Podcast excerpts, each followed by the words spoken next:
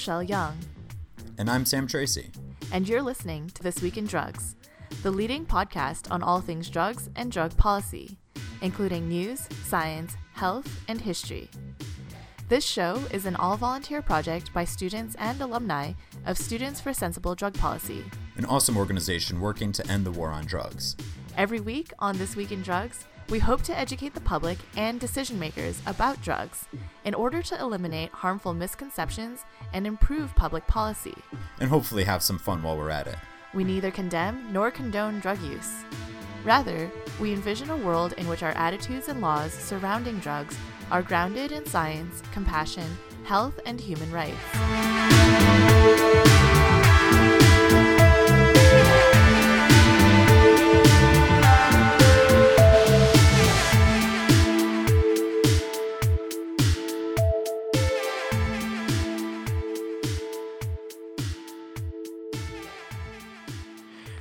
It's time for the weekly news and forecast, which is pretty much the entire show now that we are still on our hiatus. Uh, so, Tyler, do you want to kick things off with our first story of the week? Yeah, I'd love to. And this is uh, probably my favorite story of all time uh, so far. So this is coming to us from mynorthwest.com. Uh, and mm-hmm. in Washington, the King County health officials voted unanimously to implement a pilot program for two safe injection sites where people can consume illegal drugs under medical supervision. Um, it's partially based off of the Insite program in Vancouver, which we've talked about pretty extensively, uh, which is currently the only safe injection program in North America. Um, Seattle and King County officials have visited Canadian safe injection sites for advice on how to implement it. And the hope is that the safe injection sites will reduce the presence of public drug consumption and cut down on overdose deaths. Um, so this is super exciting, groundbreaking, yeah. revolutionary. Like this is the wave of the future, and it's like the best news that I think I've heard in a long time, if not mm-hmm. ever. Um, you know, we've been talking about these sorts of things for so long, and we've seen proposals from Maryland to New York, and you know, even more for extending things happening in Canada. And so mm-hmm. this is just awesome to hear, and hopefully this is just the first step in in a, a long road of more and more harm reduction measures that are just that just make sense. Mm-hmm. Absolutely. And, and, as a lot of our regular listeners probably already know, or people more involved on the safe injection side of drug policy reform, but I think is really worth repeating is that uh, Insite only got started because uh, it was basically civil disobedience of them saying that they wanted to open this up as harm reduction. They did it without permission, just saying, we're going to do this, try to stop us, basically, to the government. And after, I believe, some big court battles, they're able to stay open. And, uh, and as you said there, Tyler, are still the only one that that's currently operating. So it's really fantastic to see that after all of the years of them operating, a lot of public health officials saying, "Hey, maybe this isn't such a bad idea after all. Let's figure out a way to, you know, actually implement it through the, you know, kind of normal channels." That they're finally doing it. And so after that, uh, what was really a big case of, you know, just activism on top of uh, the the public health side of this, that the establishments really come around and they're now giving official approval to these things to to get started. Yeah, it's it's so awesome. This is so exciting, mm-hmm. and I, I, don't think its importance can be understated. So I'm glad I had a chance to talk about this, and I'm glad this is kind of what we're opening with. Um, yeah. There is, you know, uh, certainly there, there, it's not all good news. Um, mm-hmm. Even as this is happening, uh, there's action being taken at the state level to ban these programs throughout Washington. Uh, so Senator Mark Miloscia has proposed legislation that will ban safe injection sites in Washington, uh, mm-hmm. and arguing that they encourage drug use and their move towards decriminalization of drugs. And he might not be wrong on the second part there. Like maybe mm-hmm. it is a move towards the decriminalization of drugs. It's interesting right. how you know some people think that that is a bad thing, uh, yeah. and that's like their talking point. So it's like yeah, you can't really. I mean, in a sense, it's decrim just in a very right. small room.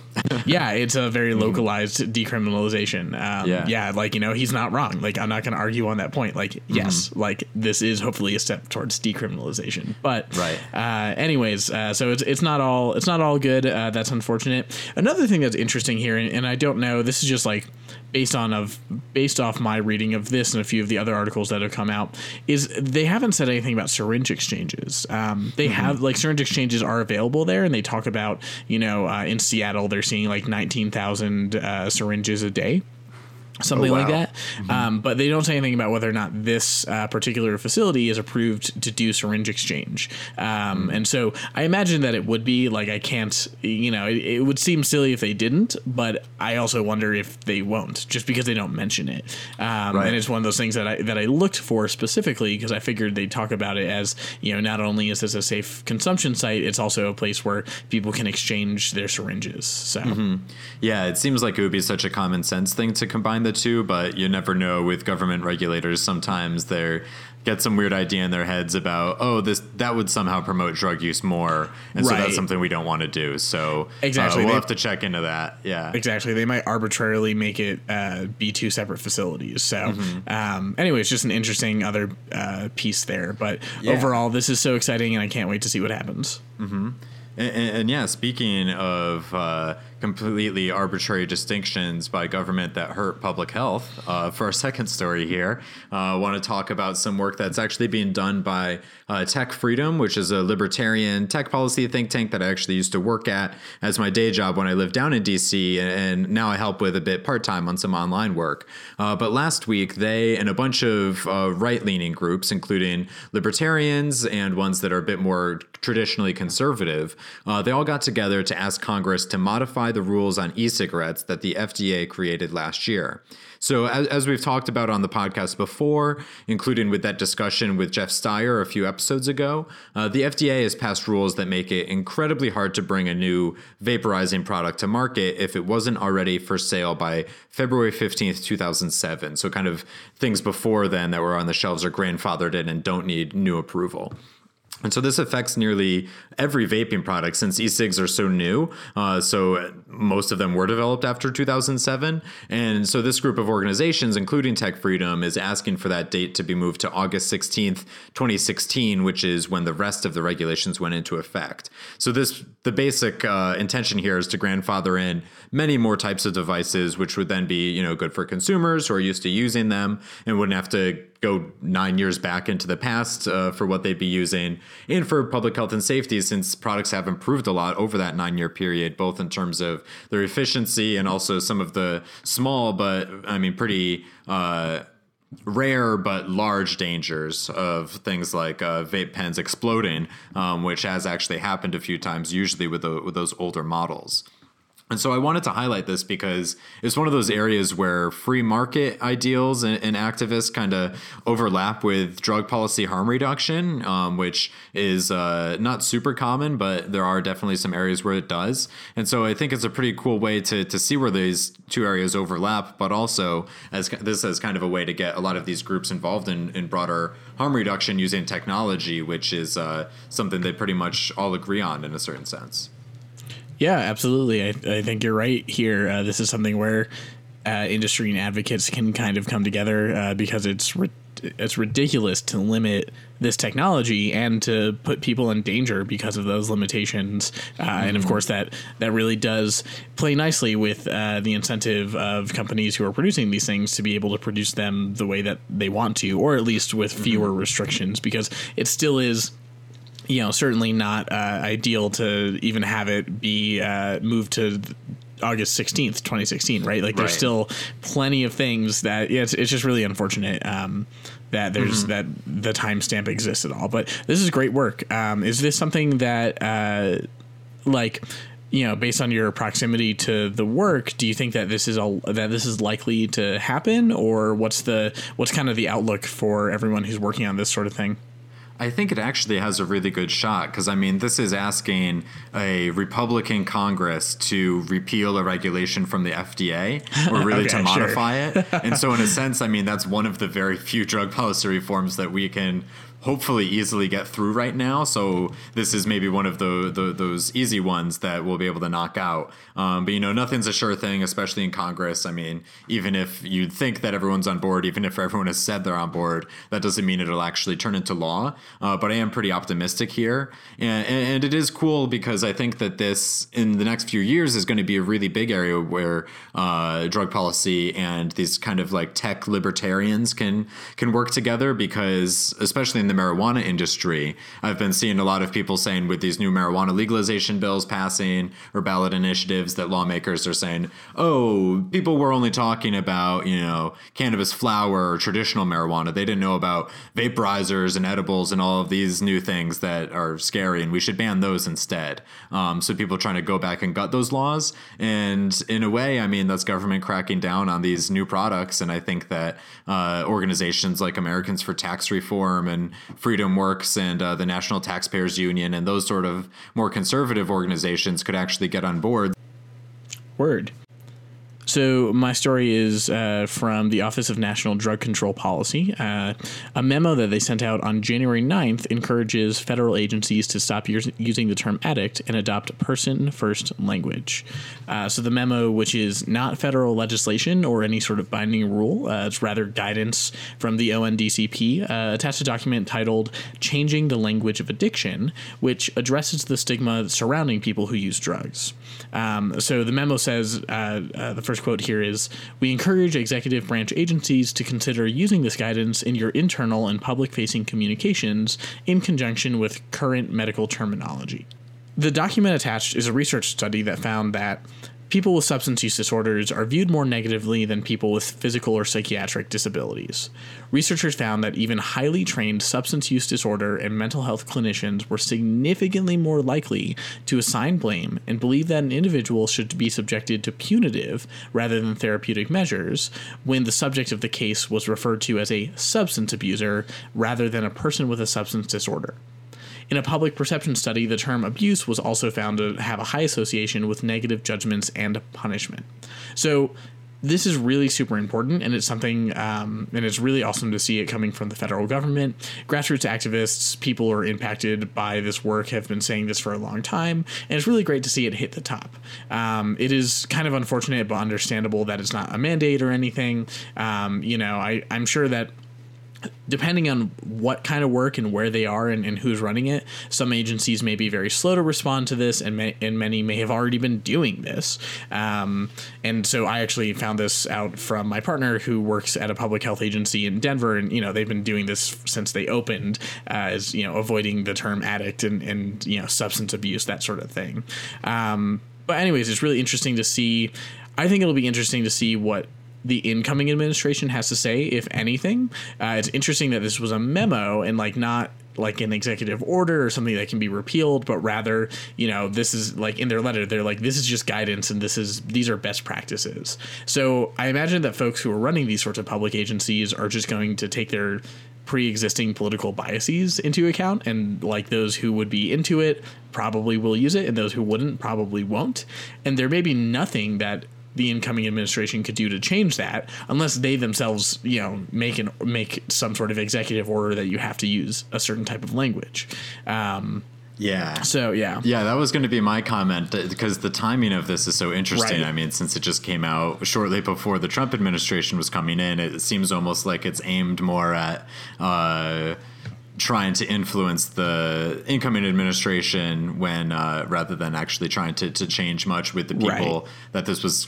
directed actually to um, just because the you know the current federal government and it is almost too bad uh, that it wasn't an executive order because in a sense it would have been just one nice data point to see if that was something that ended up you know getting repealed by a new executive order or thrown out um, right now it's since it is non-binding um, there isn't as much that we could point to to saying, hey, unfortunately, the new administration just threw this out.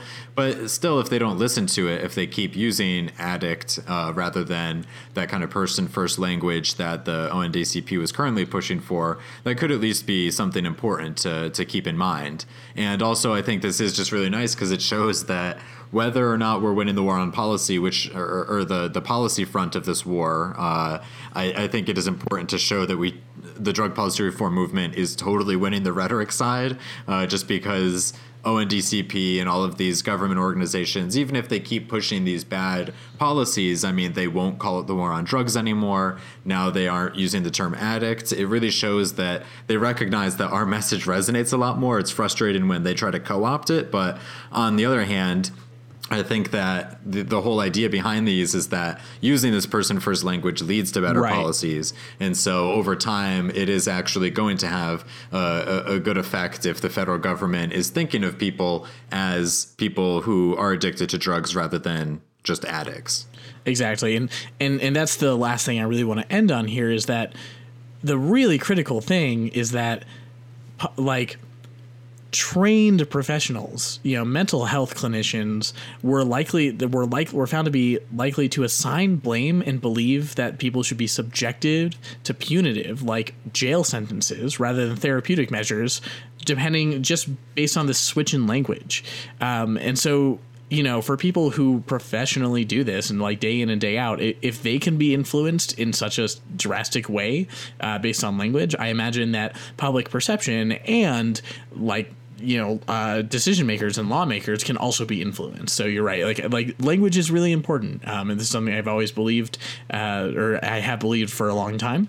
Uh, and I think this is like really awesome, demonstrable evidence that that is the case, and it's a great message coming from the federal government that I hope sticks around uh, with an incoming administration that may be more hostile to those sorts of things. Absolutely. And uh, for our final story here uh, is yet another focus on Rodrigo Duterte, uh, who, as our common listeners would know, uh, is president of the Philippines. And he, uh, during his speech last week, he said something new and even more worrying than everything he said before. Uh, and that was that if the nation's drug problem became, quote, something really very virulent, I will declare martial law, end quote. So, saying that if it gets bad enough, uh, that he is willing to invoke martial law in order to what he claims is crack down on the, the nation's drug problem. So, he even went on to say here's another quote No one can stop me. My country transcends everything else, even the limitations, uh, unquote, speaking of, of human rights limitations and constitutional limitations on this ability.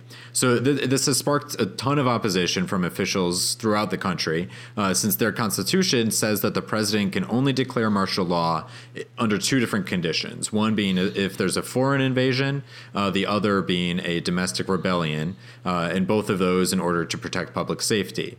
And this is a particularly sore spot for a lot of people uh, because the Philippines was actually under martial law fairly recently from 1972 to 1981, so almost 10 years, under a d- dictator named Ferdinand Marcos. So many people who are actually in public office right now were prisoners under Marcos's reign. So this is particularly important for them. And Duterte has since walked back his comments when everyone, you know, condemned him for saying this, claiming that he uh, wasn't actually interested in the idea, kind of was just talking, that sort of thing that he does every time. Uh, but it is pretty clear based off of some of his administration statements, which I may get to in a second, uh, just that he doesn't actually seem any less interested in this and is just kind of uh, using technical language to try to avoid blame here.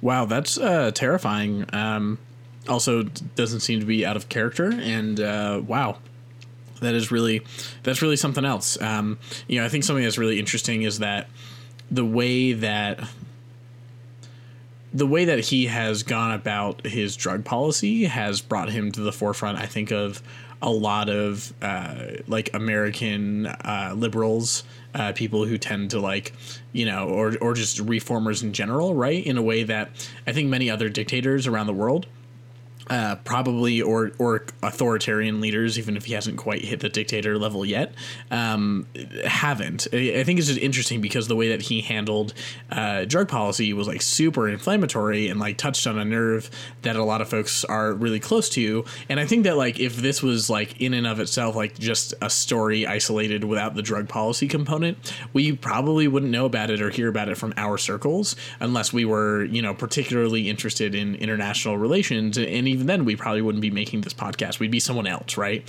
Um, so it's just really interesting the way that like drug policy helps bring to light other global issues and like societal issues um, to people who might otherwise not uh, not get into it.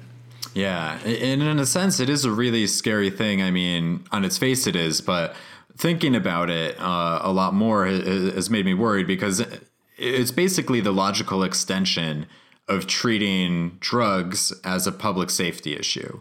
So, I mean, treating it instead as a crime instead of a public health issue, if you suddenly criminalize huge swaths of the population, I mean, that's something that martial law seems like it would be a solution for. Because if these are, if you, if you consider drug use to be a violent crime inherently, then there are all these violent, violent criminals all throughout your country uh, who are going to harm other people by sharing drugs with them, uh, who, who are committing this terrible crime. And then it makes it so easy to crack down. I mean, it's very similar to what's pretty well known, at least in our circles here in uh, the United States, about Nixon trying to say, okay, you know, we can't criminalize being black or being against the war, uh, so we're going to criminalize drugs and try to tie black people and and anti-war activists to those drugs in order to criminalize them. And uh, martial law is basically just a logical extension there. Um, we've got stronger institutions, I hope, here in the U.S., uh, but it is kind of a scary thing about who knows if, if this is in our future, whether in the next four years or you know the next ten. Uh, but it's something that we really need to fight back against the the public safety, the crime. Uh, perspective of drugs otherwise it really opens you up to, to this sort of uh, abuse so i think that takes us into our uh, headlines if you're all set sam mm-hmm Excellent. Cool. So I'll get us started here. Uh, so the first headline comes out of Germany. Uh, the lower house of Germany's parliament has voted and approved a measure to legalize cannabis for medical purposes in the country. And next, as planned, DC cannabis activists gave out thousands of free joints in the nation's capital on Friday in order to have people smoke out Trump's inauguration. Organizers went above and beyond the 4,200 joints that they'd planned, uh, with Adam Eidinger saying that they gave out over 8,000. It's a lot of joints. Um, with marijuana now legal for those 21 and older, Rep. Uh, Paul McMurtry uh, from Massachusetts sees an opportunity to revive a measure that failed last session to raise the tobacco purchasing age in, in Massachusetts to match that of other legal drugs. And El Chapo, the notorious drug cartel leader from Mexico, has been extradited to the United States. His charges include murder, drug trafficking, and money laundering, and he is also facing additional indictments for his ties to the cartel. Word. And moving on into our weekly forecast, uh, mine is about the 60th Commission on Narcotic Drugs, which will become which will be the week of March 12th, a little bit before the SSDP 2017 conference. So stay tuned for updates from SSDP and the rest of civil society's delegation. And for my forecast is uh, is what I'm excited about, and it's that tomorrow, which is January 23rd, if you're listening to this podcast the day that it came out, is SSDP's birthday. Um, and, and this does come with a little disclaimer since SSDP kind of has two different birthdays. Uh, the more officially recognized one and the one that we celebrate as an organization being October 1st, 1998, when a group of drug policy reformers at RIT first decided on the name Students for Sensible Drug Policy. They then organized for a few years, and this second birthday that I'm talking about right now, January 23rd, 2001, marks the day SSDP became a legally recognized nonprofit organization. So it's a bit of a birthday, a bit of a major milestone, but either way, definitely a good time to reflect on how far far this organization's come and all that we've been able to do in the pretty short time that we've been around. So take this day to thank an SSDPer, call some of your uh, your old friends from your chapter, or better yet, make a donation at www.ssdp.org. I'll take this opportunity to thank you, Sam, uh, for being a an inspirational part of my chapter and also an excellent director on the board of our directors. Why, thank you. um, so I think that about wraps up today's show. Again, it's just the weekly news and forecasts uh, for the partial hiatus, which is ending in the next few weeks, and we'll be back with full episodes soon. But as always, uh, you know, there's so much going on in the news and upcoming and drug policy. So if we miss anything, please send us an email or reach out to us on Facebook. Uh, you can reach us at thisweekindrugs at gmail.com or any of our social media accounts. We'd love to cover any news stories that are important to you or any upcoming uh, events that you've got going on. Uh, we're always happy to uh, take content submissions from our listeners. So thanks for uh, tuning in to this hiatus episode of This Week in Drugs, and we'll see you next week.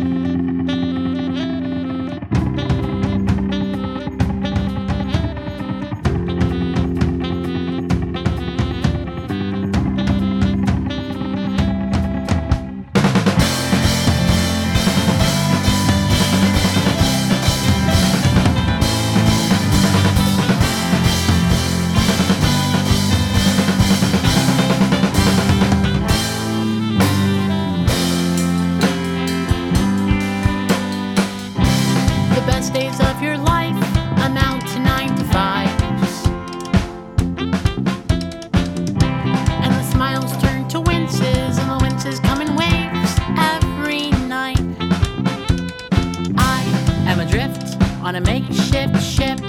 You are adrift on a makeshift ship. I am adrift on a makeshift